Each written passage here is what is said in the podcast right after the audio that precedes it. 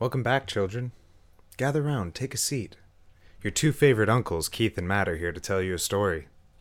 We're going to tell you about the emergence of UFC and its network television programming emerging onto the world stage of network sports on ESPN. We're going to tell you about two tiny little wrestlers who learned how to punch people in the face really well, and now they'll be punching each other in the face for supremacy of two divisions. We're going to talk about two astonishingly attractive women who will also be punching each other in the face for supremacy of who can be the more attractive fighter. Or the better fight. I don't know. Something like that. One of them is probably going to be less good looking than the other at the end of the fight. But who knows? Maybe it'll work for her. Couldn't be any worse than like botched plastic surgery, I'm sure. But anyway, as avid listeners of the show would know, we've talked about best worst movies before. Bad movies that we still liked. But today, as this is an MMA-oriented episode, we're going to get into a little bit of a best-worst lists for fighters. And I can't wait to see what you have to say about it. Who are your favorite best-worst fighters? Because you're about to find out who ours are on the best-worst podcast in the world, The Back and Bone Show. So as always, take a seat, get comfortable, pour yourself a drink, light some candles, get the ambiance just right, and enjoy the show. You shut up now. Big Casa, I sue Casa. That comes shy boo. Let the party begin! Your ears you keep, and I'll tell you why. What you just said is one of the most insanely idiotic things I have ever heard. At no point in your rambling, incoherent response were you even close to anything that could be considered a rational thought. Everyone in this room is now dumber for having listened to it. Yeah, well, you know, that's just like your opinion, man. Take this quarter, go downtown, and have a rat gnaw that thing off your face. Good day to you, man. I broke my back. Look at that fucking bone. You know, I don't want to sound like a queer or nothing, but I'm really going to miss you guys when the show's over. All right, we're on.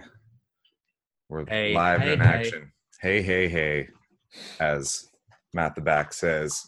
Welcome back, everyone. MMA episode number 2 here. We're going to be talking about the upcoming UFC Fight Night on ESPN, Fight Night 143, Cejudo versus Dillashaw. Or is it Cejudo? Is he not Latin American? What is he? I don't know. Because I've heard people it, yeah, I've heard it both ways. It. Yeah. I say Cejudo. I feel like if you're Hispanic, you never pronounce things with a J in Hispanic. Is he Hispanic? Is that a key? No, yeah, he's Hispanic. He speaks Spanish.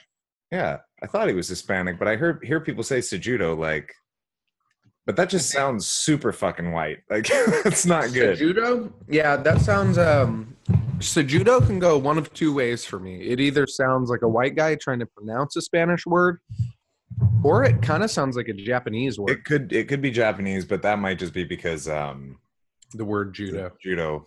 Being in it, but Cejudo, like, I don't know. That's how. Are you eating sour cream? What is that? It's a yogurt. All right, I guess I should have assumed that. That'd be pretty weird if you were just fucking pummeling sour cream down your throat. You never know. I like sour cream, dude. I love sour cream. It's like one of the best things in the world. Honestly, though, plain Greek yogurt, which is what I'm eating, and sour cream taste almost the same. Yeah, that's true. They're I not think sour cream off. Would be a little bit better on its own than just plain Greek yogurt. Yeah. Agree to disagree on that one. I don't know, dude. Plain Greek yogurt's pretty repulsive. A little honey on it's really good. You ever do that? Just honey? Yeah. I mean, I like I really like sour. I don't like the taste of plain Greek yogurt by any means. It's not my favorite food. It's more just like a necessity, like quick little thing that I'll eat. Yeah. But I don't mind it. Good nutrients to keep the body going. Yeah, exactly. This back ain't gonna build itself. All right, that's true. You've got to. That back is all full of Greek yogurt. I wake up in the middle of the night and I eat yogurt. I got it next to my bed. Raw milk protein. Mm-hmm. It's curdled phase. Mm-hmm. All right, so you want to start with the fights, or you want to start with our lists? Let's start with the fights because I actually don't have a list. All right. Oh, you want to hear, so you want to hear what I came up with? I'll probably piggyback off yours and kind of desperately try to think of things as we go. Yeah. For the people who all of you, because none of you have been privy to our private conversations. We were talking about coming up with a list of like our top 5 fighters with bad technique that are actually good fighters regardless. I do have one in mind. Uh-huh. That I believe will be a controversial choice. We'll get to that. I don't want you to go throwing that out there. I'm not letting it get out. It probably would have been a little easier for me if we were thinking of like actual like fighters who were skilled or had really good technique that never really were able to like pull it off. Like I was always more enamored with those fighters, like the like Mike Pyle and fucking like Elvis Sinisek, guys who are like super technical and super like skilled and like enough to make a name for themselves, even though they couldn't fucking string together any wins. Yeah, those are the guys you'd hear about like being kind of like the gym heroes. Yeah. Who, you know, were always like the team leaders. They were always the best dudes in the gym. For whatever reason, mentally, it was difficult for them to. Yeah, or just physically, like they were guys who like brought stuff to the table that made everyone around them better, but just didn't really pull it off in the fights for whatever reason. That's a theory in itself, though. What if that's a problem? Maybe they were putting too much out in the gym, and then by the time they got to fight night, true, that could be it too.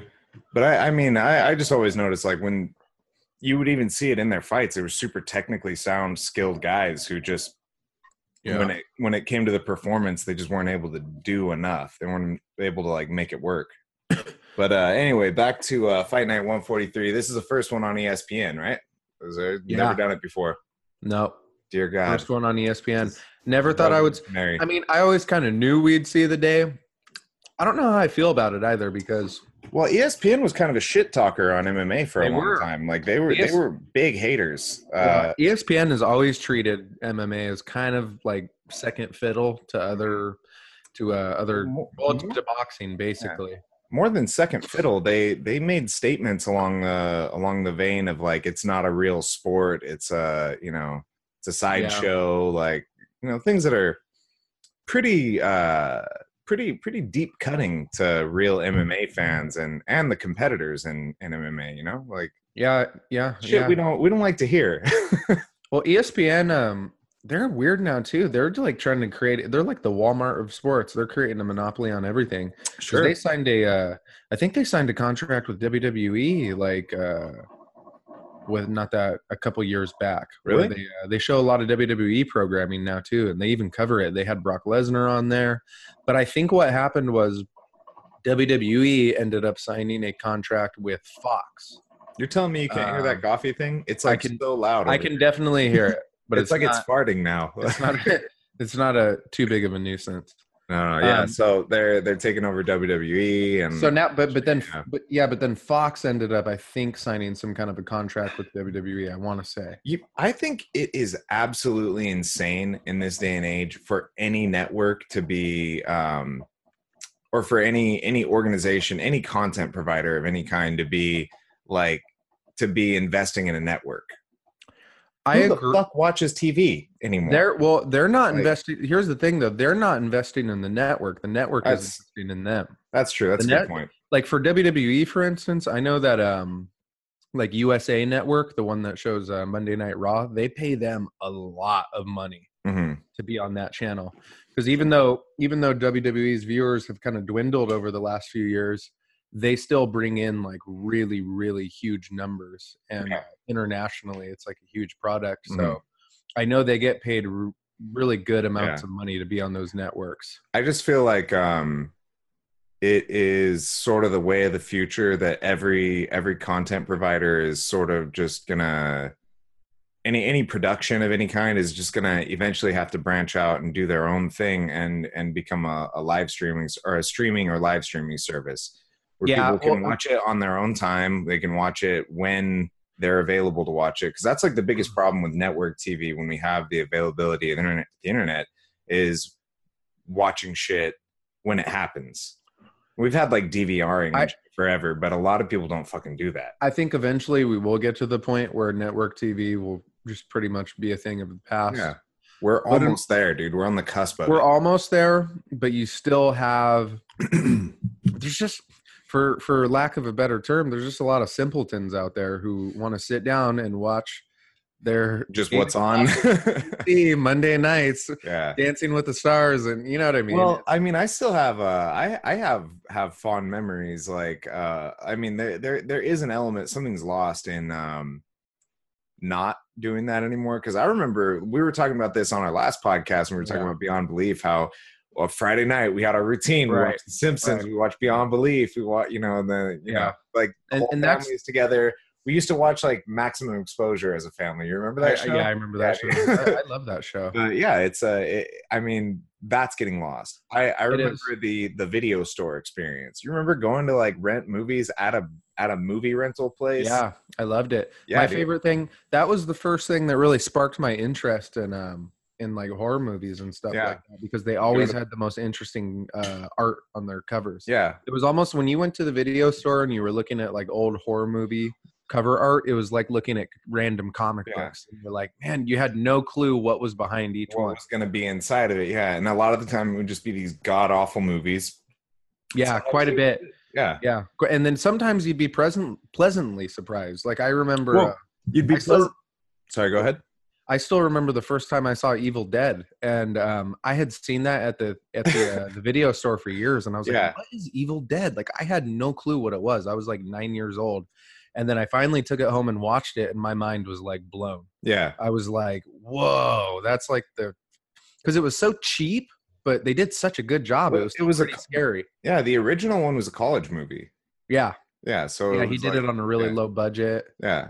It was like they were literally – it was just him and his friends, basically. Yeah. They used, like, cream corn for, like, the shit oozing out of, like, the sleeves and stuff. Like, yeah. There's one scene where you could see one of the zombie girls. You could literally see her actual finger poking out of the glove. Finger.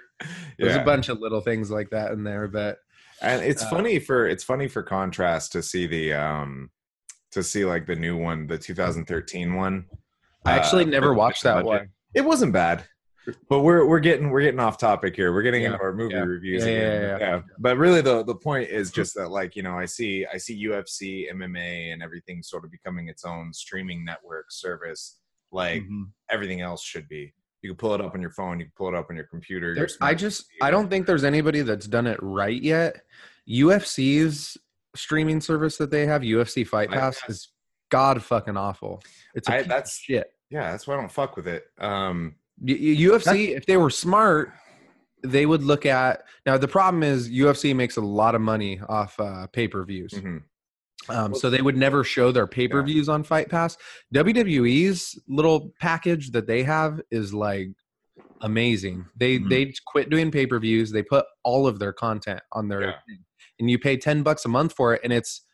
100. If you're a fan of that, it's 110% worth that $10 a month. Right. UFC Fight Pass, they give you like a couple. It's garbage. They give you a couple fights. So they'll give you like the early prelims. Yeah. They have like that's the problem with UFC. The whole UFC system is so fucking out of whack. Trying to watch it, it's like the early prelims are on Fight Pass. The early prelims are going to be on Fox One. The prelims are going to be on. So here's how those whatever they would. Yeah, I've seen this before. I've seen them do Facebook prelims. Yeah. Fight Pass prelims. Fox prelims. Yeah. And then the main card. It's like four different networks. Yeah. Get the fuck out of here. It's insane. I seriously, as a human being, I just want to put it on and watch it. And I want to watch the whole card. I want to watch every single fight they have. I can't tell you how many times I've accidentally put on the prelims and been super pleasantly surprised that were the best fights of the night. And no, and I'm the same way. I like to sit there. I treat the card like it's an event, you know? It's like you're building up to the crescendo. I want to watch it from the beginning. Right. But they don't, I don't think they realize how hard they make it to be a fan sometimes. And expensive. Yeah. And it's illegal to ever watch the fights after, after they've happened. Yeah. There's like no way to ever see what happened if you missed it the first time, unless you're going to stream it online or pay, you know, $60 or whatever it is, $75 for the replay. It's full price for the replay if you want to watch it. You know, something that could be interesting that I just thought of, if they had some kind of like a tier system for the pay-per-view, where like, this would probably be way too complicated, but maybe something where like you could pay a discounted rate if all you want to watch is like the main fight. Right. And like you could put it into brackets or something like that, you know? Yeah, that, I mean, that would be complicated to They would lose a lot of money. Like, sure, you got to go to this other channel now. No. Yeah. They would lose a lot of money, though, because, like, when they have those big, giant fights, like McGregor versus Khabib, you know, a big portion of the people who are watching those aren't diehard fans, and they're just going to pay for the main fight. Well, just think about how many people are out there that are, one, watching fights illegally, or just not watching fights because it's too complicated or too difficult to watch them, too expensive. If they did a system where it was just affordable, it was realistic for people, because like there's no fucking way I can afford to buy a pay-per-view every time there's a pay-per-view. They're too fucking expensive. I don't make that kind of money. So I mean, you know, I either got to go watch them somewhere or watch them illegally, you know. But if I want to see them at all, but if there was some like fairly reasonable system where I could pay regularly, like you said, like the $10 a month, 15, even like $20 a month, it would be like hands down for sure. I would watch everything. If UFC, if they came out with something where they said, pay us, even if they went as high as $25 a month. Yeah. They said pay us $25 a month, but we'll give you every pay-per-view for the whole year. I would do it. Yeah, for sure. And how many fucking millions of people would too that are not watching fights now? That would be a huge income increase. And they would have their ad revenue would increase and everything, because you know, the more people watching and it's more trackable, because they have this system. There's too much money to be made on it. Well, I guess that's what that company. Have you seen that company DAZN? DAZN. What? The one that, you haven't heard of this? There's a company called, I think it's called DAZN. DAZN. DAZN. DAZN. No. They just signed this huge, massive contract with Canelo Alvarez, and I think he's already fought on there once. But it's a network. It's like a fight network, basically. Oh, I think they're trying to become. I know what you're talking about. Yeah, they're trying to become like the Netflix of fighting.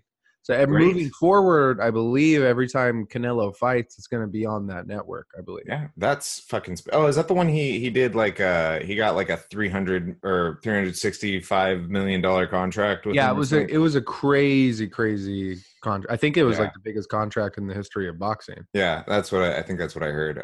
Which is awesome. It's great. Yeah. Anything that's increasing the revenue. And you know what? I think it's really important that the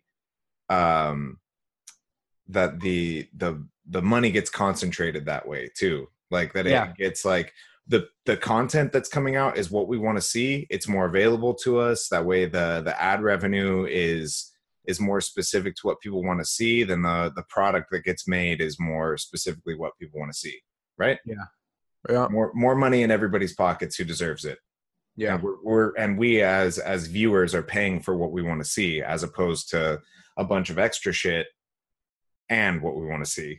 Yeah, yeah. But anyway, so UFC 143, the Barclays Center in Brooklyn, we got Dillashaw versus Cejudo. Cejudo back on this. Cejudo.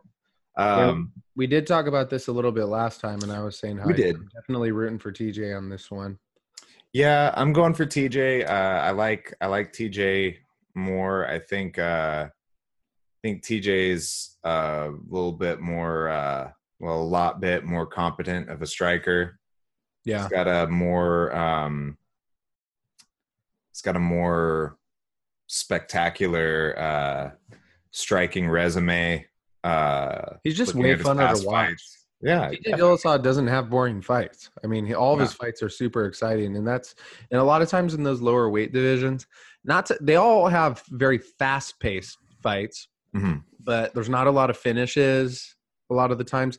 Like, you know, TJ, he finishes his fights. He just has good fights for the lower weight classes. Sure. So I just want to see him continue to win. Something about Cejudo, he's just like kind of a dork too. I don't know what it is. He's definitely kind of yeah, there's something I don't know. I just don't really care for fighters that lack charisma, I guess you could say.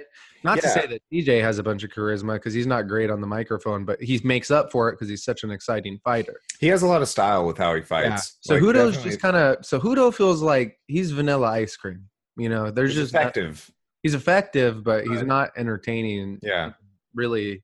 Anyway, sure, I agree. But realistically, it's a close fight. It's really hard to say. You know, one person is a massive favorite over the other. It is hard to call. Yeah, who was I looking at that? I was one a couple fights down from the main event. We got Benavidez versus Dustin Ortiz, and I was just looking up their records, and I didn't realize. I mean, it's been a little while. I wasn't really thinking about it, but I forgot that Benavidez has a win over Cejudo. Yeah, they fought a few years back. Yeah, it was a pretty close fight, but I remember thinking that Benavidez clearly won the fight. I mean, it wasn't like I think it was Cejudo's fight. It was after he fought DJ. He fought Benavidez after that, and he dropped that one too, I believe. Yeah. So that's just a little interesting thing. There was rumors for a while that they were just going to get rid of that 125-pound division completely, but I guess that's not going to happen now. I don't know. I hope not. It's a great division. It's not super popular, but it has really great fights in it. Those little 125-pounders are. Yeah, no, I would be. I mean, look, if they got rid of if they got go away. Like, I don't want any division to go away. Would I be as like if they were like, yeah, we're gonna get rid of the 185-pound division? Of course, I'd be way more sad. Yeah, right. 20 like to pretend like I care about the 125 as much as other divisions would be a lie. Yeah, I most certainly care about it the least out of any men's division, but I still like it. I still like some of the fights. I'd be perfectly comfortable seeing a 115 division. I don't really care. I wanna see all the fights, all the shapes and sizes. I think there's spectacular athletes that, like I just said, come in all shapes and sizes. There's a million ways for people to be good at fighting and exciting. And cutting out divisions just makes it virtually impossible for some people to compete. Yeah, if they were to get rid of that 125-pound division, like that, a clear example is somebody like Demetrius Johnson, who that's the ideal division for him. Right. He's perfectly sized for that. Like, he did compete at 135. He dropped a couple fights in that division. I think his only two losses were to Cruz and Brad Pickett.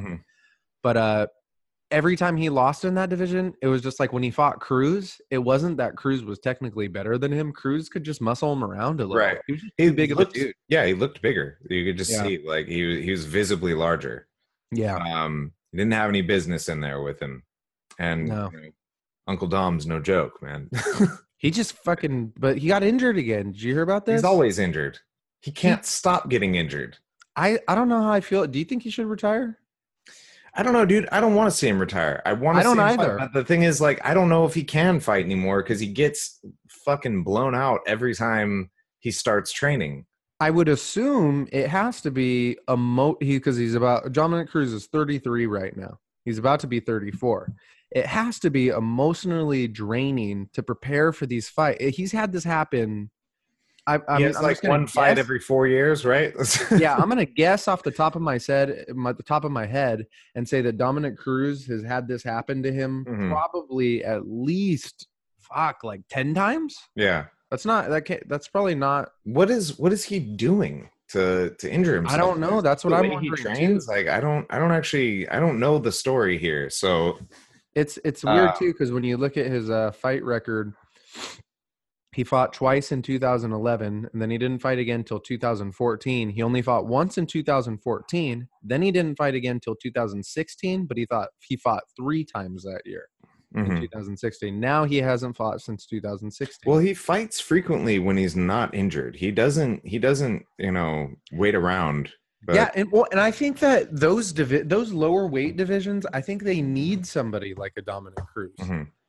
I love his personality. I think he's hilarious on the microphone. Yeah. He's constantly like clowning the other guys in that division. Right. And he's just genuinely smarter. He comes off genuinely smarter than the other guys in that division. Yeah, he's another guy that I would describe as having just a genius level fight IQ. For sure. He's actually articulate and intelligent, like in a traditional sense, but as a fighter, he's super fucking smart. He is. When you listen to Dominick Cruz, and that's like, for me, that's a surefire way for a fighter to win me over. Like when I hear him talk, and then there's actually, you know, some legitimate, they're analytical in their approach, and they actually take the time to break things down. Right. I love that in a fighter. And I'm not usually a fan of the guys who are like, I'm just gonna fucking go out there and fucking throw hands and the first one to drop. Like that just kind of, way before he was ever famous, he beat up a ninja on a viral video.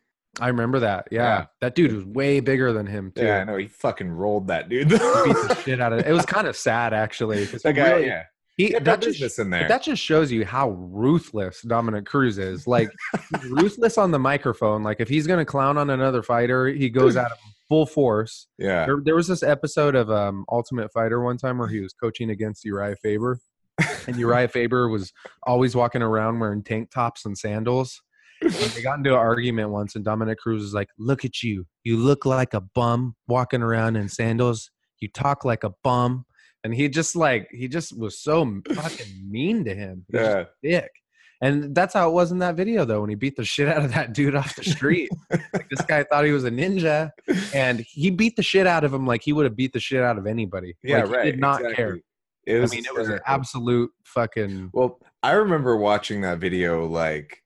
way back then. I think we were probably either like right after high school or in high school when it came out. It was like way before Dominick Cruz had like a real career, like in WEC or anything. And it was just ninjutsu guy challenges MMA fighters. Fighter. And, you know, so I guess this guy just went into the gym. If you guys haven't seen it, like, look it up. It's super funny. But yeah, this guy, he was like a ninjutsu guy. He just came into the gym. I mean, he was like, you know, I'm like, this MMA shit's fucking whack, basically, just talk some shit. And they're like, all right, we got somebody for you. They put him in with Dominick Cruz. It's so funny how every time you see a video of when something like that happens, how just I feel like those gyms have had that happen so many times, especially back then. Right. When we were less informed. People now generally aren't that stupid. They know better than, you know what? Walking, you know, even though I'm sure it happens still. I'm still pretty surprised at how uninformed people are. Even like people in combat sports communities about MMA. Like just the other day when we were talking about our list, when I was looking up fighters, and I just like, you know, fighters with shitty technique. MMA fighters with shitty technique. I was like Googling shit like that. And one of the things that came up was just all these lists about how all MMA fighters have shitty striking. Like, people not fucking understand it yet, that it's fucking different. It's right. MMA striking is completely different from boxing. It's completely you're not. They don't understand. The rules are different. Yeah, like there's little things like.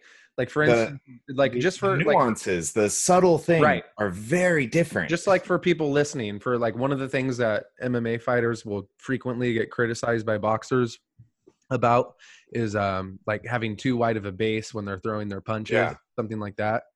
Because they might get taken down, or they might get leg kicked. Like, there's a lot of other variables that they have to account for that you're not having to. Just because the one aspect looks like the same thing, it's being applied in such a different world. It's completely different.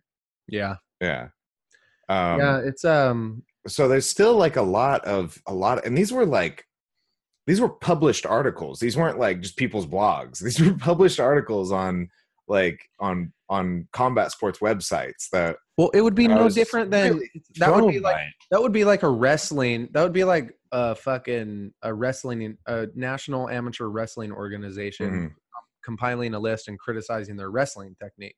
Of course, it's not going to be world class level because it's different. It's a different sport. It's an entirely different sport. Yeah. It's applied completely differently. That's like taking a comic book and criticizing, comparing it to a movie. Two different mediums. It's just silly. People are silly, right? That's all I mean is to just sort of recall how it seems like we're past that, but it's like no. But you're right. I have to talk to some stupid people all the time. People are so. People who don't follow any kind of combat sports or martial arts, you're right. They are very naive to a lot of things, and they I'm still shocked till this day at some of the things that they'll say. I mean, just some of the really, really dumb things. Right. So you're absolutely right. Yeah, I actually come across that all the time, and then it's like I feel like a broken record because then I have to start explaining to them. I feel like I have the same conversations so many times with different people that I feel like I'm fucking crazy. I feel like I sound ridiculous because it's all like pre-rehearsed at this point because I've said it so many times. Like, no, I feel the exact same way. I literally have like a script that I will use every time I have to. But it's always things that sound so fucking obvious. Like I feel like I'm just describing fucking common sense. Well, and no, you're right, but it's no different than if I get a new client that I'm training, and to me, telling them how to do a lunge, this in my head, it's like I've ran through this thousands of times. It's going to sound so simple, but something really, really small might be really mind-blowing to them. They've never just taken the time to research it before. I get that a lot when I teach, or when I teach beginners. Exactly. It's like a lot of the time I'll have a hard time remembering what I need to tell people because I'm like, this shit is so basic, so simple to you, really overlooking it. Yeah, I've done this. It was so long since I first learned this, like how to throw like a jab or how to shoot a double, that I have to like rethink about like, oh, I have to pretend I don't know this at all. You know what you realize in the process of doing that is people don't do a lot of research. They don't take a lot of initiative on their own. Some people do. I don't, but I don't ever expect them to. When people come in, I go. They're like, coming to learn from you, so it's like, this is what you're coming to me for. Why would you? But I think from in my mind, you always expect people naturally. You think to yourself, you expect them to kind of do things the way you do things. You think, why don't you just go look it up, like. Yeah. You know what I mean? That's what I was going to say, is because that's how you and me are. That's how we got into what we do. We figured it out first, and then we needed advanced instruction. Right. Yeah. So I didn't. And I would tell people when I would teach them all the time, when I give them my little like after class speech, be like, it's like, hey, you can come in here and have me teach you how to throw a jab every single fucking day. You can keep paying for your membership, and you can come in, and I could teach you how to throw a jab, and I could teach you how to throw a jab next week, and I could teach you how to throw a jab the week after that. Or you can go practice it at home, and I'll teach you something else.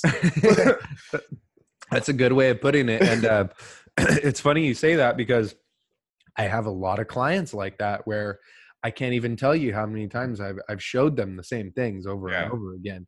Just like, don't let your knees collapse when you do a squat. I mean, just like very minute details. But yeah, I don't know. I guess I guess that's what you're there for. Yeah, for sure. But I mean, some people are going to want to get more out of it than others, and other people are just they're going to be happy with, the fact that they're just there fucking doing it. Yeah. And that's it. Yeah. And like I said, I don't care. You come in and you get what you want to get. I mean, you're going to be there either way instructing. So it's like. Yeah, I'm the only thing that would bother me about it is when I'd be teaching a class, and I would have people at different tiers the whole time. So I would have to adjust the class schedule based on what the weakest links were at. It's like, oh, that is frustrating. If you're trying to do, I mean, it could go both ways, but like if you have just different skill levels in the class. And there may be, you know, you could have a class of like 6 people, let's say, and there's 5 of them that are all fairly advanced, or 4 of them that are fairly advanced, and you want to do that stuff. But then there's 2 people in the class that aren't on the same level, and you have to give them more attention, and you know, it can be frustrating. Well, also there's a really important differentiation too, is like, I'm not a fitness instructor. So when I'm teaching a class, I'm not having you work hard and catch up. I'm teaching you technique. And if you're not, I mean, you're teaching technique as a fitness class too, but I mean, but it's different because you have to actually get on the ground, and it's more time consuming. Right. There's stages to what you're learning. Like when I'm teaching you like a technique series or something, and if you don't know how to throw a kick, you're not going to be able to throw this combo that I'm putting together for the people who are ready to throw this combo. If you don't know how to shoot a takedown, if you don't know how to shoot a double, you're not going to be ready to do this 1-2-3 double to, you know, guard pass armbar combo like sequence that I'm going to work on with you. You know, so I got like one person in the class who's just learning how to throw a jab, and I have 5 people who are trying to get to this next advanced stage, and I have to keep fucking zigzagging between them and be like, all right, I don't want everybody else to hold up because this guy doesn't know what the fuck he's doing. Right. Yeah. But it's similar. I would say it's probably really similar in fitness classes, but like what type of group fitness classes would you teach though? There'd be like yoga and stuff like that would be, there's a lot of technique in that. For me, I do basically everything. I mean, I'll do yoga, Pilates, weightlifting, steel mace, steel club, kettlebell spin. I mean, literally everything. Yeah. So it just depends. Yeah. Some are easier than others.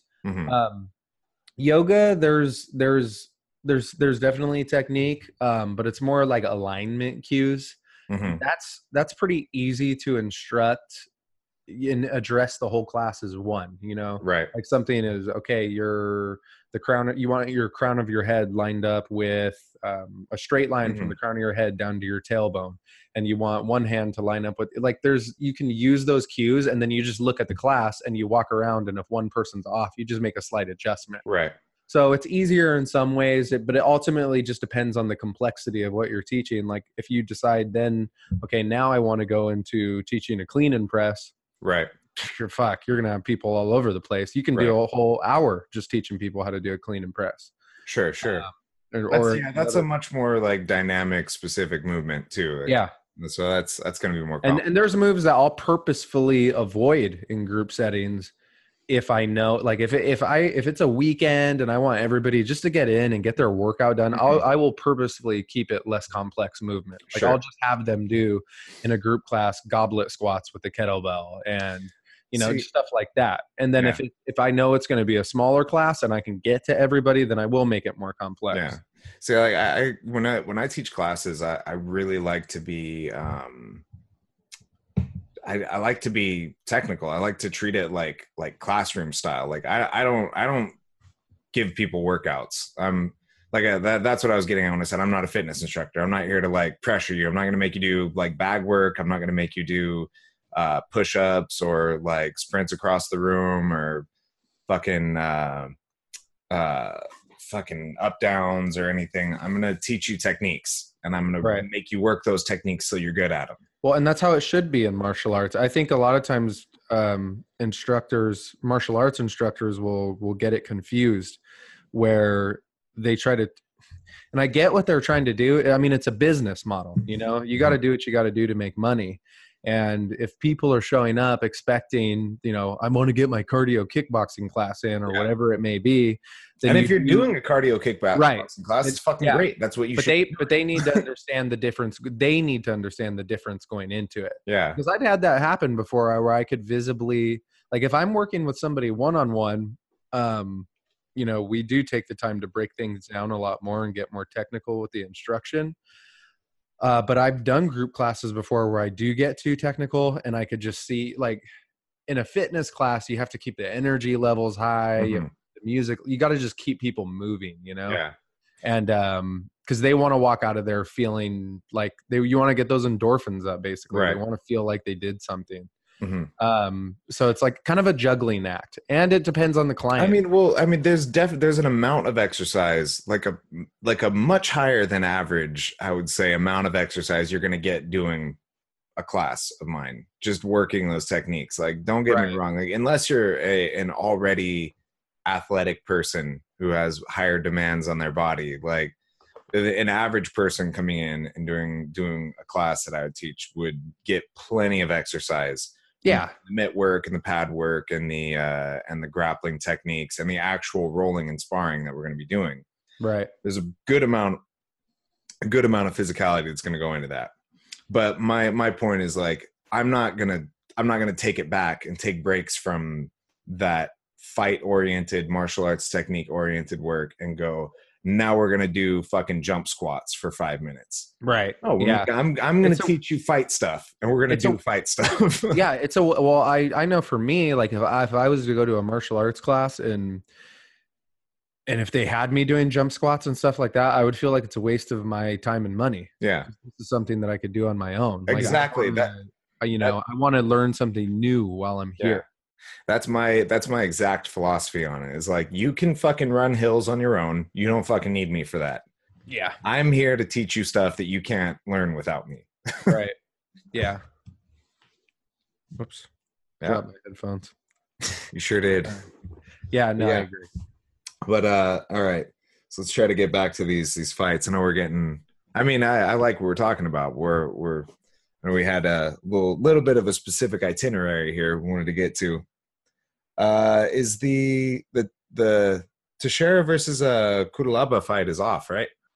Yeah, the guy that Teixeira was fighting got injured, but I think they replaced him with somebody else. Did they? Yeah. I don't know. I saw to be announced on I think I read an article. It might have been yesterday, or I think there's somebody who jumped in, but I don't remember the name of the guy. I don't like. This is a pretty big fight. It's a pretty big event. This is a pretty huge deal overall. Yeah. I don't like that a guy who has no prior UFC experience and he's only had 3 professional fights is the co-main event. Real quick note, Carl Robertson is the guy who stepped in to fight Teixeira. Carl Robertson. I don't know him. I don't even know who it is. I think he looks familiar. I've seen this guy fight before. But anyways. Yeah. So you're talking about Greg Hardy. Yeah. Yeah. Greg Hardy.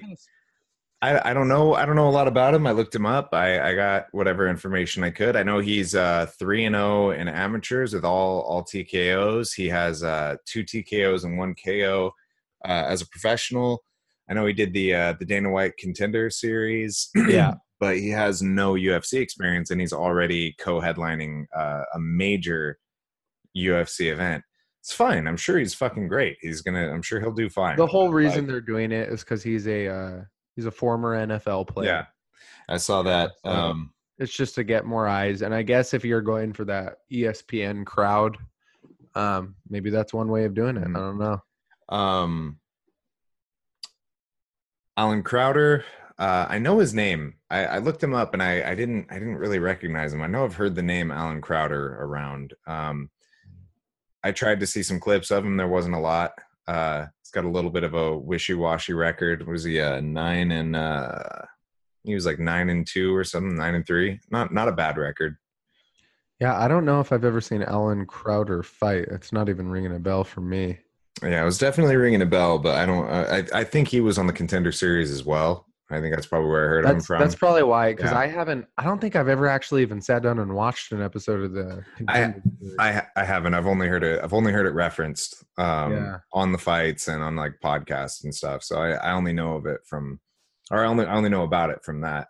But It's just the Contender Series is like, it's not like a reality TV show, right? It's like actual fights. No. Yeah. They basically just show up and they just fight. There's no. It's awesome. No build up or I mean it's definitely awesome the way that they have it.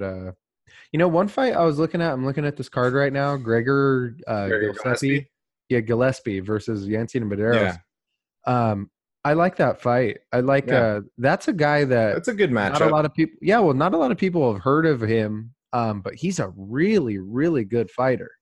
Gregor. He's a fucking really good wrestler, actually. And he's undefeated. He's he's like 11-0, I think, right? 12-0. 12-0. Yeah. Yeah. He doesn't have any like huge names on his resume, but no, but he's pretty cleanly tuned up everybody he's fought. Like he's I haven't even really seen him struggle a lot with anybody. No. He's apparently fighting is like a side thing for him. Really? He's like really gnarly good fisherman. And apparently I thought you were gonna say like he's like a brain surgeon. No, that's what he does. Like he's got 6 PhDs. And no, I think he gets paid to fish. He he's like a professional fisherman. He's a professional fisherman. He's like not like bass pros or whatever. No, he's like I saw some pictures. He's already on ESPN. He has a fishing show. I think he does more like he's not like deep sea fishing or nothing like that. I think he does more like the pictures that I saw, it looked like he was like on a lake and in a smaller boat. And yeah, so he is like one of those Bass Masters guys. Like he's like remember the Fish Masters that used to come on? Really Fish Masters, late at night? There you go. Yeah. The Fish Masters. Yeah, it was really horrible. Own show? I thought it was its own show. I thought it would come on. I thought it was a skit on something. It started out as a skit, I believe, but it was its own show. It would come on after Saturday Night Live, and it was a local. I think those guys were from like San Luis. Really? Yeah. It was a local. I vaguely remember what you're talking about. I think I thought it was like a skit on like Adult Swim or something. No, Fishmasters was like it predates Adult Swim. Really? Yeah, Fishmasters was on when I was a little kid. Dude, it's all a blur. When I was like 7 or 8 years old, Fishmasters. Adult Swim's pretty old, dude. I don't know if you may not be giving credit to how far back Adult Swim goes. I'm trying to think of how long has Adult Swim been around for? I don't know exactly, but it's fucking ancient. If I had to guess, I would say like 98. Could be right, but we were kids in 98. Yeah. I was 9, bro. 9. 98, no. Adult Swim was launched September 2nd, 2001. Damn, that's really close, though. It was pretty close. Yeah. Yeah, because I still kind of remember when it first came out. Because it came out after Toonami. Toonami was first. Toonami and then Adult Swim was like... but Toonami, Toonami is definitely ancient. Toonami was super cool. But if we go down that rabbit hole, dude, we're gonna be talking about fucking anime. I don't want to go into that. Yeah. So we got Benavidez versus Dustin Ortiz. Now it's weird how in some of his pictures, Dustin Ortiz looks like a mini Cody Garbrandt. Yeah, I guess he does. But like when you actually see him on the videos and everything, he doesn't look anything like him. But like no, he doesn't. UFC picture, he looks just like a little fucking Cody Garbrandt. He kind of looks like a little munchkin, like a little hobbit. Yeah, kind of. So I was looking up. I never really saw Dustin Ortiz's fights, but you're right, he does kind of. I'm just pulled up a few photos of him, and in these photos, he does look like him. But he looks like. He looks like he might have some slight dwarfism. He may have a little dwarfism to him. He's got a head on. But he's like tall and skinny though. Yeah. Like when I it's just in these photos, because when I've seen him fight, he does look like a little more lanky than this. So when I was looking up Dustin Ortiz's fights, the first one that I brought up was Brandon Moreno. Do you remember Brandon Moreno? Yeah. Yeah, like I forgot about him. Assassin Baby. Mm-hmm. Like he was actually pretty good. Like I forgot about that dude till I watched that. He like his style, he reminded me of like a more athletic Luke Kumo. Yeah, I feel like there's a lot of guys from that era who like guys that like there's a lot of guys for me like that fought for like WEC and stuff that just kind of they evaporated. They never really like made a mark, but like and I'm like I remember watching them a lot, but they just kind of disappeared. I just remember that dude, he had a good like killer instinct, a good fucking fight style.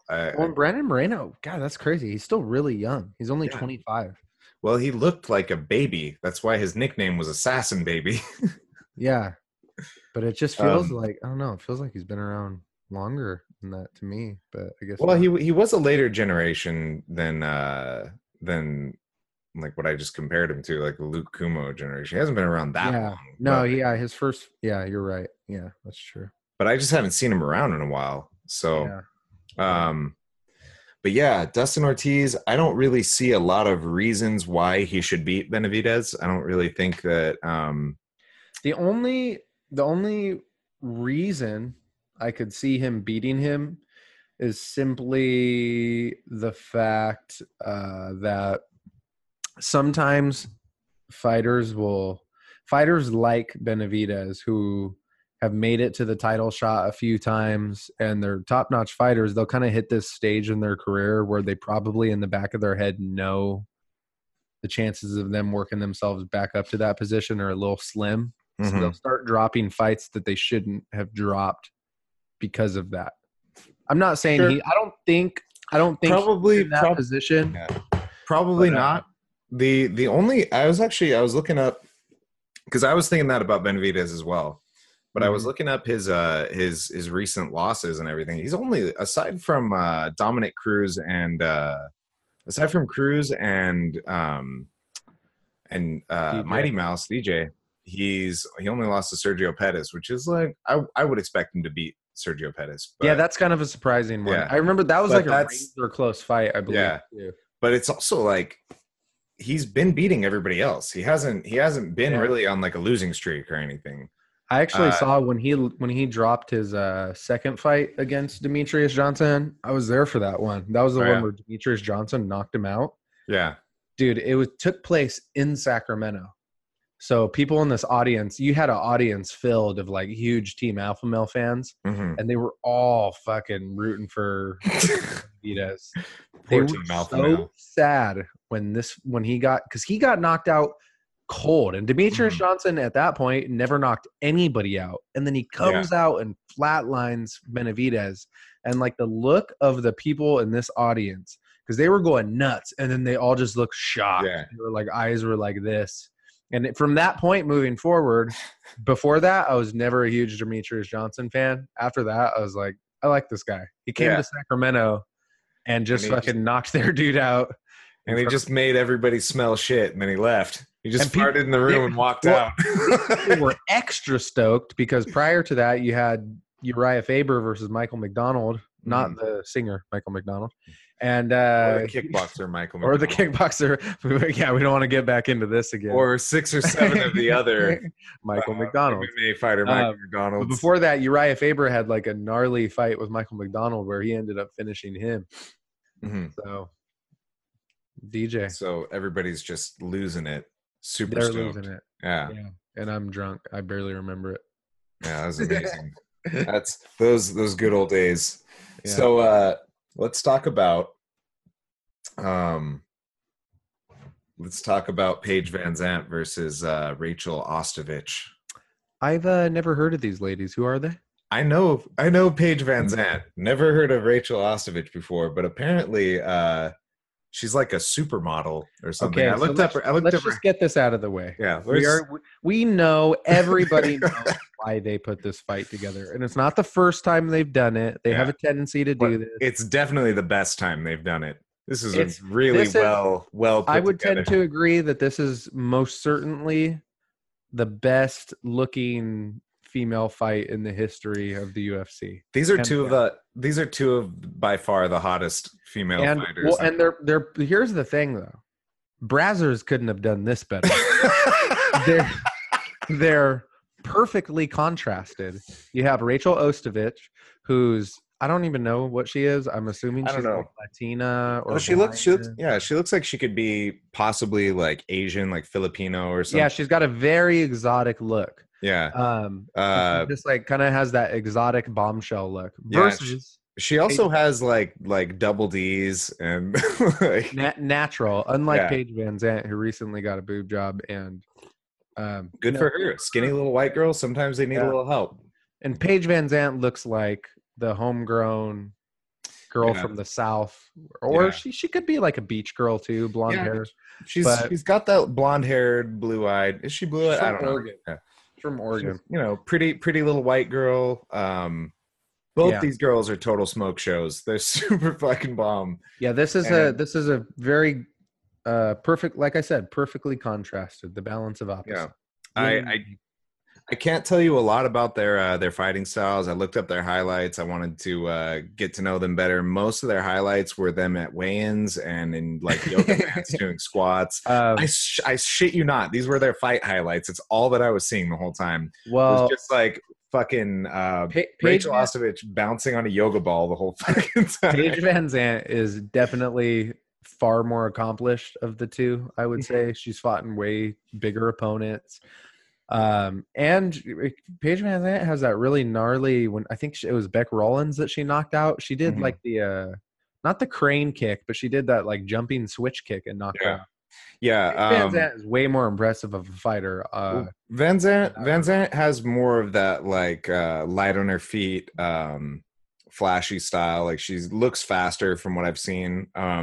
And she's tough too. Van Zant will grind. I mean, she's fought some girls that were just, she's gotten outclassed against girls that were a lot better than her and more experienced. Sure. But she's tough as fuck and she'll grind. Well, she's when I say flashy, I just mean like she has a little bit more she looks like she has a little bit more like fluid movements. She has a more athletic fighting style. Yeah. Ostovich, she looks pretty stable. Like I got very few clips of her, but she looks like she has that real like forward moving inline strong base style. She doesn't look like a bad fighter. I don't know what to expect from her though. I honestly could find very little actual action. When I looked up Rachel, from what I remember, there just wasn't anything in particular style-wise that really like stood out. Right. She didn't look bad. I didn't see anything wrong with what she was doing. She just seemed like she had a pretty strong base style. Her record is a little suspect. She's 4-4. Yeah, but in the women's division, that's pretty common for the high-level ones. There's a lot of them that are.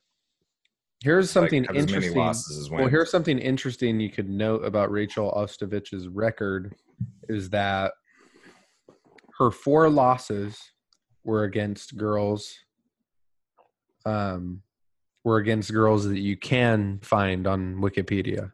Her 4 wins were against girls that you cannot find on Wikipedia, which would indicate that the women that she has beaten were not as right or accomplished. You know, that actually brings me back to Greg Hardy, we were talking about earlier. That was something I noticed when I looked him up, too. I looked up all the guys he fought. They were all, like, absolutely nobody. All those knockouts he got were just – they were basically against punching bags. Here's the roadmap. If I was going to put together a perfect roadmap for success for Greg Hardy, because he will most certainly fail when he reaches the top, because while he is a great athlete, he doesn't have a combat background, and he's not going to be able to catch up with some of the Olympic and college wrestlers that are coming from that background. But realistically, not necessarily.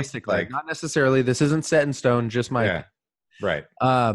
But if I was going to set a perfect roadmap for Greg Hardy, keep feeding him cans. It's like the scene in 40-Year-Old Virgin where he's like, you got to run through these hood rats.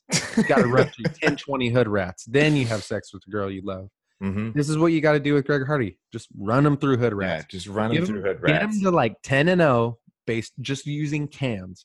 Then once he's 10-0 and he's got his confidence up, then give him a veteran fighter who's chinny. And regardless... by the time he gets to that point, it's gonna. If he's 10-0 from knocking out fucking hood rats, he's gonna be selling big pay-per-views. Even he's gonna be selling a lot of money. He's gonna make a lot of money in it.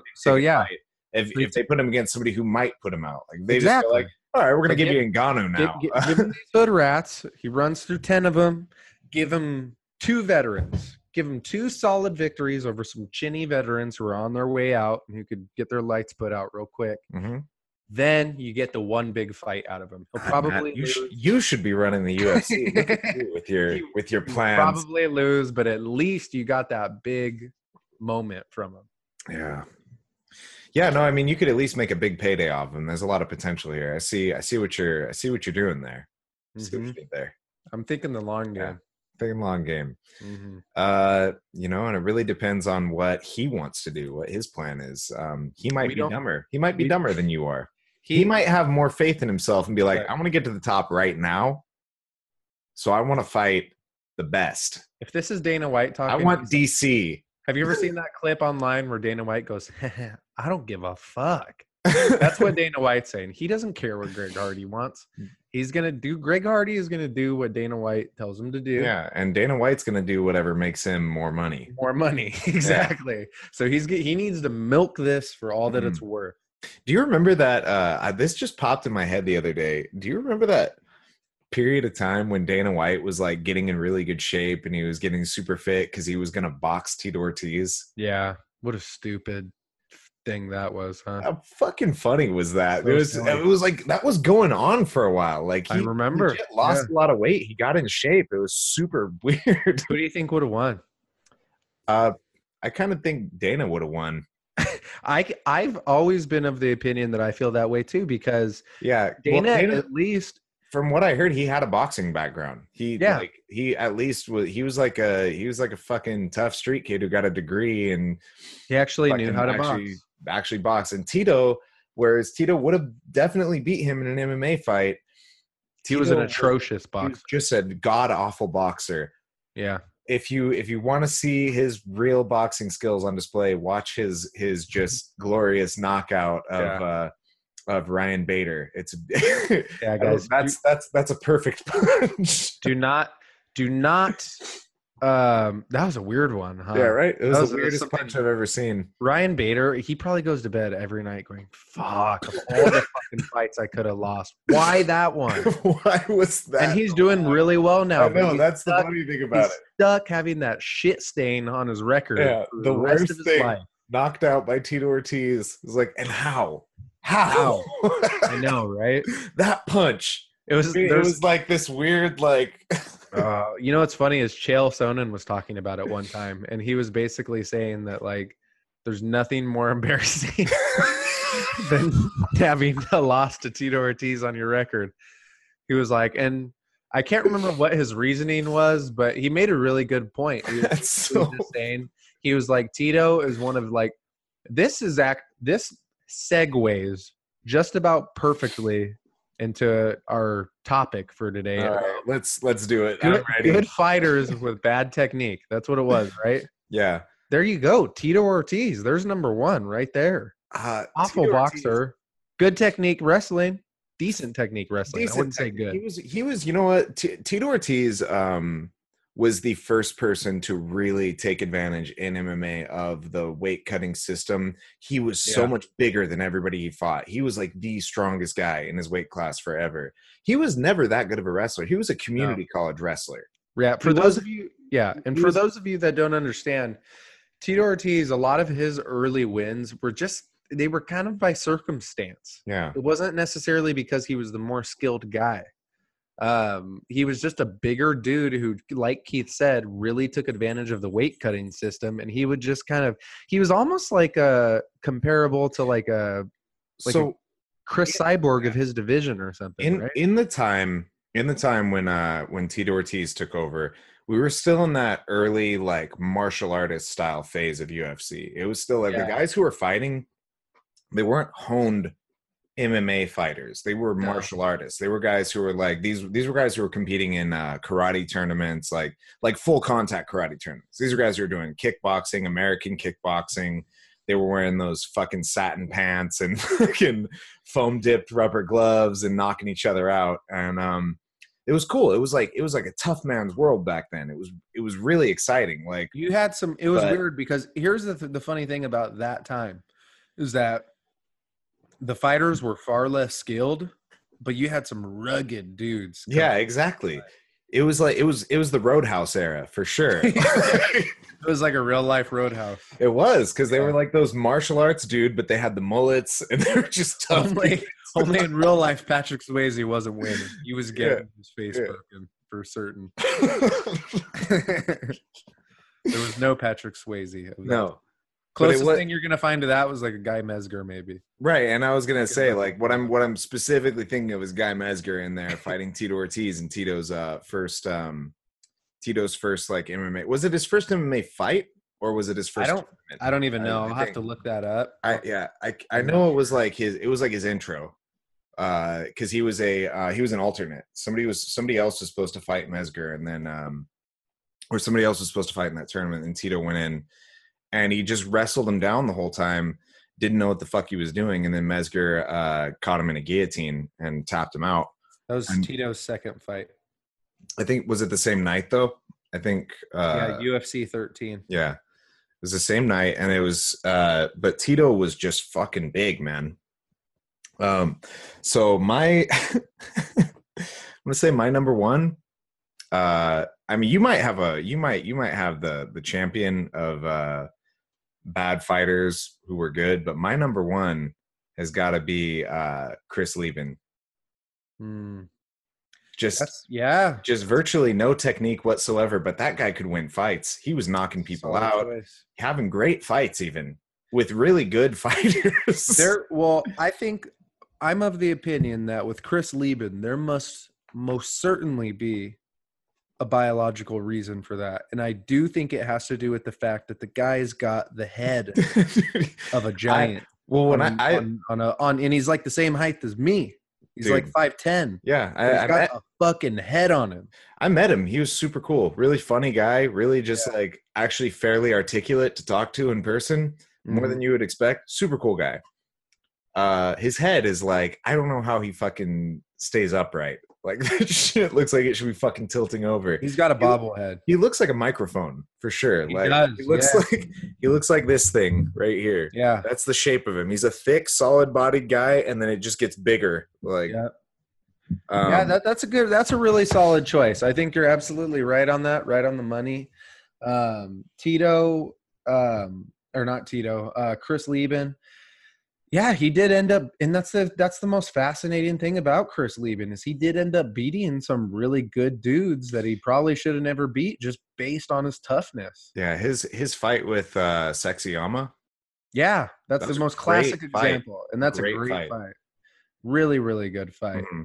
And was that the one he took like 2 weeks after he just fought or something, or I believe so. I think when he fought Sexyama, that was on the same card as Brock Lesnar versus Shane Carwin. Mm-hmm. He fought like right before, or he fought right after that. It was like there was like an immediate turnaround involved with that fight. He definitely took that fight on short notice. It was Yoshihiro Akiyama. I think that was right after he fought Aaron Simpson. Okay. Yeah. So he fought Aaron Simpson on June 19th, 2010. I fucking forgot about Aaron Simpson. Me too. Yeah. That was a pretty decent fighter. Yeah. That's a name I haven't heard in a while. And then he fought Akiyama about 3 weeks later on June 3rd, 2010. Maybe two. Right. Yeah. And he won that triangle choke. And then he had that fucking crazy fight with Brian Stan at UFC 125 in 2011 where – yeah, man. Yeah, that was great, and he got savagely TKO'd in need in that fight. Right, I fucking forgot about that one. And then after that, this is the most impressive thing, which is a classic example. If you're not getting this from listening to this right now, you guys really should. If you're not that familiar with it, get into the career of Chris Leben, because that guy has had a fucking roller coaster ride. Yeah. But then get this. After that Brian Stan loss, he comes back, fights Wanderlei Silva at UFC 132. I fucking forgot about that one. Yeah. Cold. Yeah. First round, 27 seconds in. And that was actually the same card where Tito Ortiz knocked out Ryan Bader. Believe it or not. God, poor Ryan Bader. The main event of that card was Urijah Faber versus Dominick Cruz. Yeah. Fuck. Man. Something else. That's a fun card right there. Yeah, I remember that fight. That was a fun fight. It'd be a good one to go back and watch for sure. So yeah, Chris Leben, obviously super interesting career, super interesting just in general. Another good one. I was thinking of Scott Smith. Good, exciting fights. He's got some boxing to him, but I feel like he's more just like a hard hitter than he is a good fighter. Like, I don't think he's technically sound as he is just fucking like Scott Smith felt very. See, I wouldn't put him in the same category. Like, that's why Chris Leben was my number one. He wasn't like a good fighter in the sense that like he was super, super memorable, but he definitely had some exciting fights. Remember his fight with Pete Sell? Yes, his fight with Pete Sell. That fucking gnarly come from behind win against that. What? When the one where Scott Smith had it looked like he took a body shot. I think that was Pete Sell. That was the Pete Sell fight? Okay. Pete Sell caught him. Pete Sell had really crisp boxing. Scott Smith had this wide, loopy kind of long shot boxing. Pete Sell had a lot tighter of a frame and shorter arms, and they were just working each other in their respective elements. It was actually a really good fight.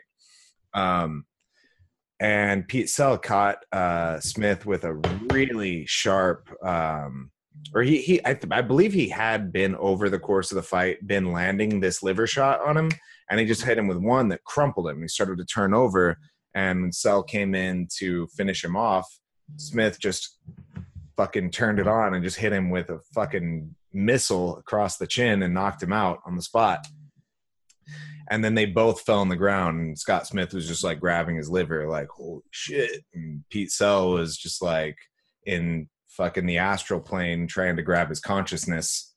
And that was one of the craziest come from behind wins like ever till this day. That was pretty shocking. Yeah, well, a lot of people thought he faked it. Like that was a big thing, is that like people were like, that was before awesome. Like, yeah, that was before they knew that typically liver shots will yield a delayed response. Yeah, well, I mean, he was hurting when it happened. Delayed onset liver soreness. Delayed onset liver pain. You know, so far you've said Tito Ortiz, awesome choice. Well, that was yours. Well, that was Tito Ortiz is mine? Okay. Yeah. All right. Tito Ortiz is like the quintessential bad fighter, good fighter. Then you went Chris Leben, obviously a solid choice. Then you went Scott Smith. I'm going to counter my own. I was going to say I'm going to counter your Tito Ortiz, but I didn't realize I chose him.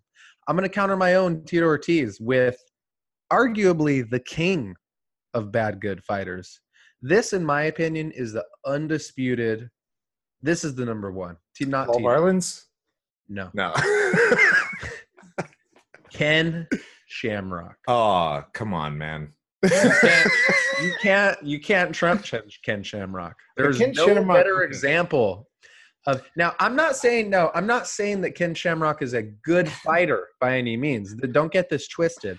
I am saying, however, if you were to look over Ken Shamrock's record, you might be surprised to find that there's some pretty big wins on there. He beat Boss Rutan like 2-3 times or something like that. I know that was actually that was the example I was gonna use to win you over. I'm so glad I could just cut you off with that. Like, I'm really glad I got to stuff you with that one. But Ken Shamrock, the thing is, what I was going to counter that with, Ken Shamrock was one of the like earliest actual technicians as far as MMA goes, like ground fighting and everything. Awful striking, just unbearable striking. He's got a lot of knee bars and heel hooks on his record. But he was one of the original like ground fighters, or guys who, like, even before there was UFC, when they were doing martial arts competitions, Ken Shamrock was in the mix doing that stuff. So is it fair to say that maybe I'm willing to? It's more like he's a bad fighter with good technique. It's closer to that. Like, well, I'm willing to acknowledge that maybe I might be judging Shamrock unfairly, because you could really, if you're looking at Ken Shamrock's record, it's the tale of two fight records. You could split it up into kind of 1990s and then post 90s, and it gets pretty spotty after the 90s. where it's just loss after loss. Right. When he and during that time he was already older. The sport had evolved so far beyond where he was at. Like, I'm gonna go one step further, and I'm gonna say one of the biggest career MMA wise, one of the biggest career mistakes he made. I think when he went to WWE, he may have lost focus. Sure, probably. He was original Brock Lesnar. Mm-hmm. Yeah, I could see that. I mean, I don't know a lot about his WWE career. I knew that he was in it. He was incredible. Best pro wrestler you've ever seen. Put Shawn Michaels to shame. Not amazing. He was an awful pro wrestler. He had a funny character. They had this storyline that they did one time where he had a sister named Ryan Shamrock, and The Rock was having sex with her, and that's all I got. That's all I remember of that storyline. Just The Rock. Rock and Ryan Shamrock. The Rock was laying the smack at the down. Shamrock, I believe. Right. Yeah, I see. Like I don't know anything about that. But how about this for a good bad fighter? It's hard to say about this one though, because he's not really like a bad fighter. Doesn't really have bad technique, but he's just got really big holes in his game. How about James Irvin? I don't know if I would throw James Irvin into that category as much as not a good.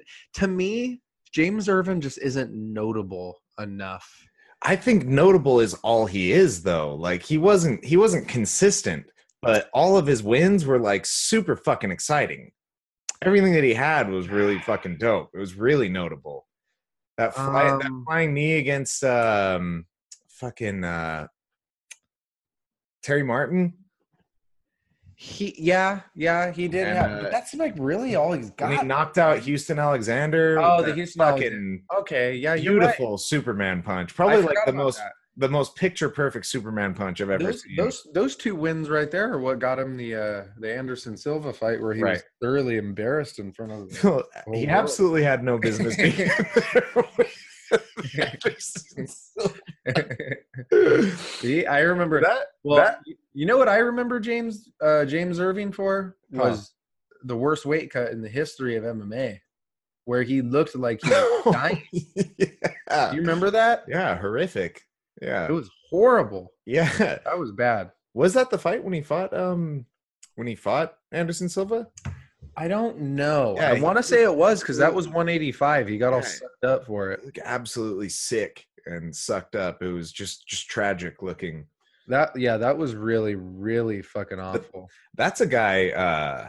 That's a powerful guy. That guy fucking hits. But that brings me back to another fighter that. I wouldn't describe him as a bad technique fighter, but another fighter I really like that never really went far. He fought Alessio Sakara and he got punched in the eye and he thought that he got poked in the eye. Yes. So, yeah. I remember that. Yeah. That was weird. That was, I don't know what you would call that. Is that him trying to work the system a little bit? No, he thought the corner of the glove hit him in the eye and he thought he got poked. It, like that can feel like an eye poke. But I figured out what it was.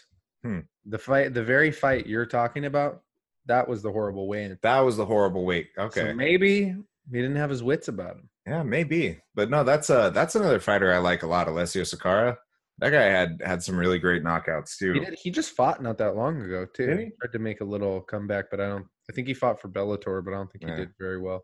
I don't know. I didn't even know he was alive. If I'm being completely honest, my next choice is going to be the most controversial choice. Okay. Bar none. I, however, despite how this is one of my favorite fighters too, one of my favorites, but I'm still going to pick him. It's going to sound crazy. I'm going to go Carlos Condit. What? Carlos Condit. Come on. No. How? Just hear me out. if you look at Carlos, this is something, even though I love Carlos Condit, this is something that has nagged me about Carlos Condit. And it might be kind of nitpicky, but I think it's nitpicky. I'm giving you that right now. I think it's a big deal that has held him back. And I think it's something, if he would have addressed when he was younger, I think it's held him back and it's caused him issues. If you look at the way he fights, Carlos Condit is one of the most flat-footed fighters I've ever seen in my life. Yes. And he constantly pushes off of his back foot, and he doesn't, when he throws kicks, when he throws punches, he doesn't roll off the balls of his feet at all. Mm-hmm. And he had that big knee injury, that ACL tear when he fought Tyrone Woodley that set him back a few years. Mm-hmm. But it's crazy to me that he doesn't have somebody in his ear that's watching that and hasn't tried to correct it by now, because he still does it till this day. Yeah, but that's one thing. That doesn't mean that he's like a technically bad fighter. He's very good technically, but he has one major drawback. And that's what I was going to say. That one thing, it to me is absolutely major. It is major. That is a problem. I'm not disagreeing with you. I am disagreeing with you that he fits on this list. That is a massively controversial. You're trying to tell me that Carlos Condit doesn't belong in the same company as Ken Shamrock and James Irvin? No. You're wrong, sir. But that, and you know that does remind me. As much as it pains me to do it, let's pull up Carlos Condit's record. Because you know what? He hasn't been doing so well lately. And, he hasn't fought in like fucking 4 years, man. No. He fought like 2 years ago or something. But like, no. Aside from Chiesa, yeah, we know what happened there. We already talked about it. No. You're absolutely wrong. Carlos Condit. Wait a minute. His last four fights. His last five fights were losses. Michael Chiesa, Alex Oliveira, Neil Magny, Damian Maia, Robbie Lawler. Those are horrible people. And aside from Robbie Lawler and Damian Maia. 2018, 2017, 16, and 15. So those are all recent. And dare I say, if he'd have fixed those flat feet. It's 2019, bro. Get the time, okay? All I'm saying is Carlos Condit, somebody needs to buy him some Dr. Scholl's. Yeah. He needs to fix those feet. Guy needs to do a little jump rope, get on those toes a little bit. You know what's funny is in the process of thinking about this, I didn't. If you couldn't tell, I didn't think this one out at all. It's just something about Carlos Condit that's always bugged me. But I do remember. Terrible choice for this list. I still maintain he's got great technique in almost every area. Just it's not like you're a fighter and you would know. I'm pretty sure I remember him going on Joe Rogan's podcast like 3 years ago, and he was doing all those those workouts with that it wasn't Ido Portal, but it was the other dude who was doing all these like nature workouts where they're balancing on wood, and like he was doing all these feet work. So I think he did try to address it. He just picked the wrong dude, I think. Yeah. But yeah. That was my big reveal. God damn, I don't know where we're gonna go from there.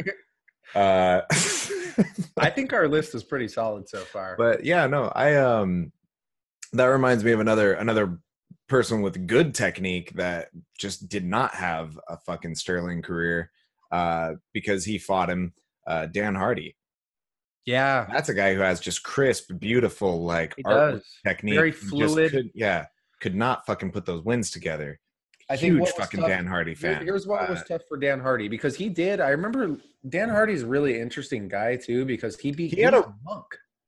Yeah, he was a Shaolin monk. He spent time as a Shaolin monk doing kung fu in the fucking monk. Like, that's because I remember they were showing that because when he fought GSP, he was like, he's not a martial artist. He's like, I'm not a martial artist. I was a monk. He was like a real life Batman or Daredevil. Yeah. Or yeah, he straight up did that. It's so. Fucking yeah, he definitely super crisp, very light on his feet, like just moved nicely. When you watch him like hit bags or hit pads, it's absolutely beautiful. It's like his the way his body synchronizes from his feet to his hands, the way his head moves, everything's very well. And that's why, that's probably why he's such a good analyst. Now. Yeah. He's probably him and maybe Robin Black or I don't know who else, but he's one of the best analysts in the game when he breaks down. I love watching his pre-UFC breakdowns where he kind of tells you how he thinks the fight will go. Yeah. I love his commentary and his breakdowns. He's definitely one of the best analysts in the game. Dan Hardy may have been too much of a martial artist because he did have a big hole in his wrestling. I think that's what held him back more than anything. Sure. That and you know, twin left hooks with Carlos Condit. That's one of the best knockouts ever. It's amazing Carlos Condit was able to do that despite his flat feet. That was, you know what?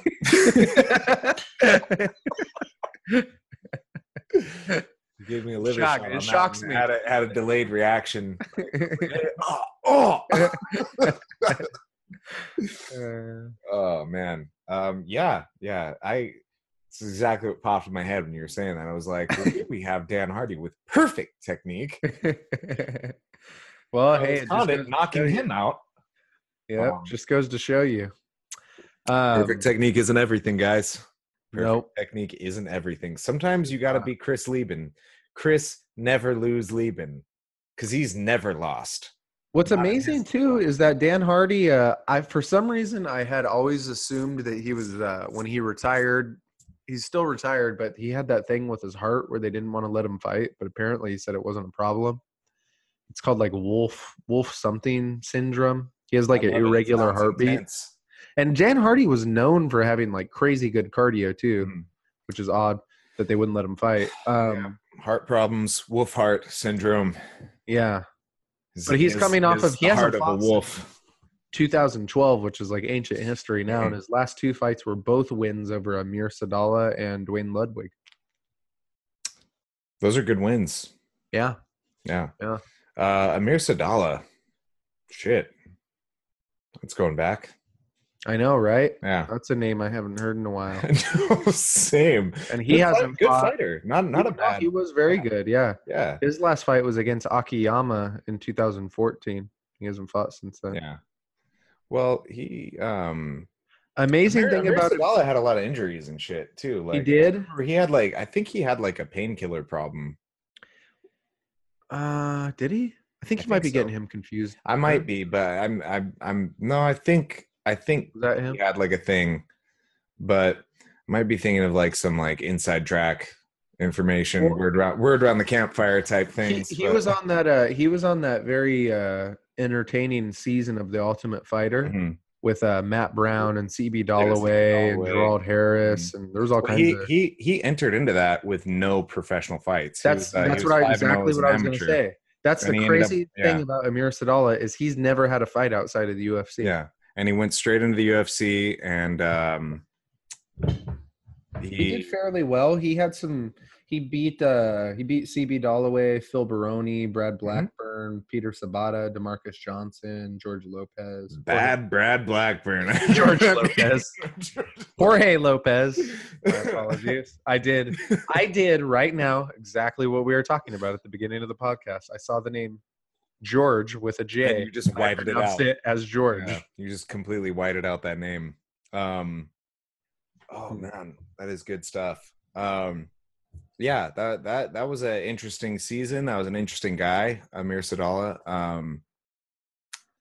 He won the show, right? That's what I remember. He won the show, and then he had injuries, and he had to go on hiatus for his the start of his actual UFC career.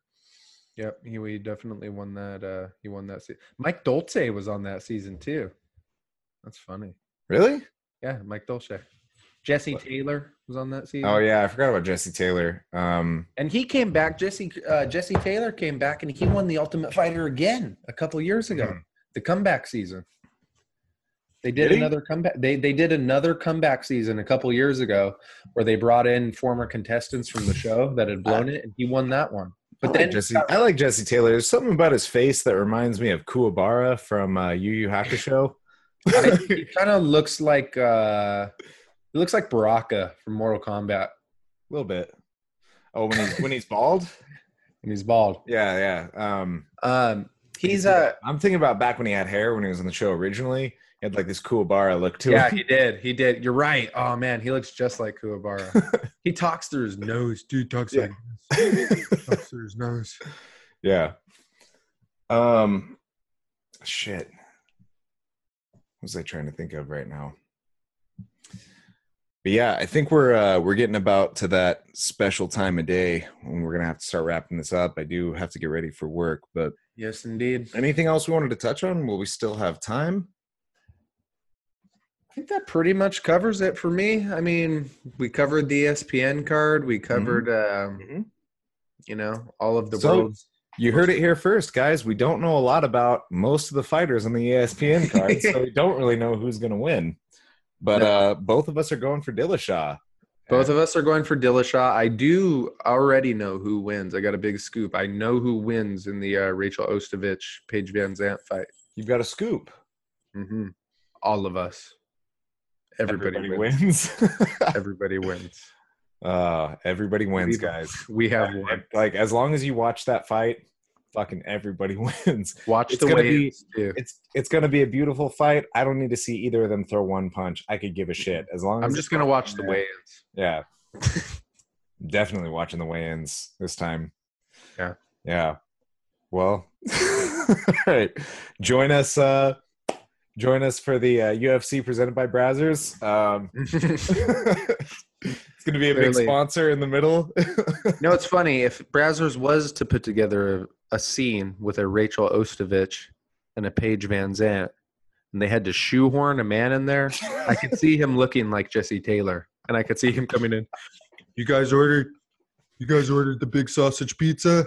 Like, with just some really awful acting. And then Rachel Ostovich and Paige Van Zant have to clearly fight over the pizza. There's only one way that they can solve this dilemma. It's through his dick.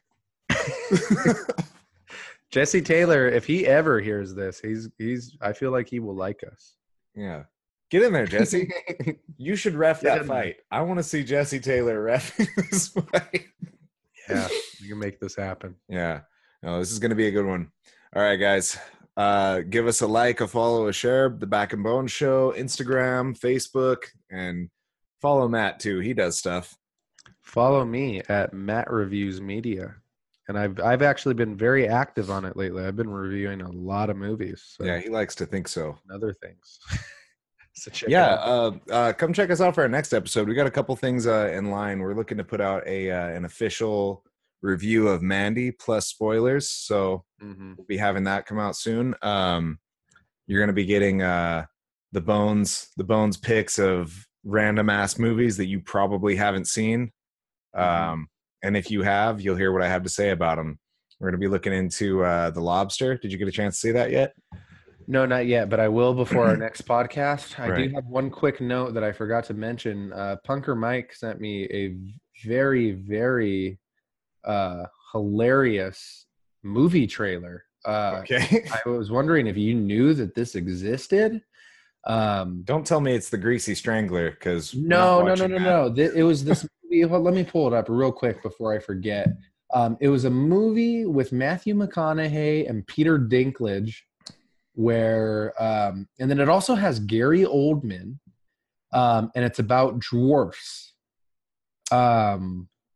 Oh, what is this movie? I think it was called Tiptoes. Hold on one second. I'm finding it right now. Tinker, Tailor, Soldier, Spy? No. Tiptoes. It was called Tiptoes. I don't think I've seen it, no. This movie has Matthew McConaughey, Kate Beckinsale, Patricia Arquette, Gary Oldman, and a you have to watch this. How are there this many famous people? Tiptoes. It was never released nationally. Okay. That sounds like that's right up my alley, actually. Tiptoes, T-I-P, toes. It looks like one of the worst shit bombs to ever be made. Really? You're going to be baffled, and you're going to wonder how you've gotten through life and you've never heard of this. So that reminds me, Mike, for sending me, because we have to watch this movie and review it. It's pretty. Oh, for sure. So the next episode, you will be hearing an in-depth review of Tiptoes. Yes, expect that. And That reminds me. Have you ever seen Heat Vision and Jack? Heat Vision Jack. Heat Vision no. and Jack. Heat Vision and Jack. No, I have not. Produced by Ben Stiller. Mm-hmm. It's a TV series pilot that the show was not given the go-ahead, starring Jack Black as a man who, triggered by the sun, he was an ex-astronaut who came too close to the sun, and triggered by sunlight, his brain is full potential is unlocked, and he knows everything in the world. And he's accompanied by his roommate, who was transformed by NASA into a talking motorcycle, voiced by Owen Wilson. I feel like I know somebody this has happened to. This sounds strikingly familiar to my own life. Yeah, you need to watch this show. Okay, it sounds insane. It's only one episode. It's called Heat Vision and Jack. And we could What year is this from? It was from I think it was late 90s. It was Yeah, I'm going to have to look this up. I didn't know this existed. This dude. Definitely on par with Tiptoes. It's only like 20 minutes long, and it is fucking hysterical. You got to watch it. Okay, will do. All right. Thanks again for joining us, guys, and for a little post-credit discussion there. Preview of the next episode. Indeed. We'll be back. Play, guys.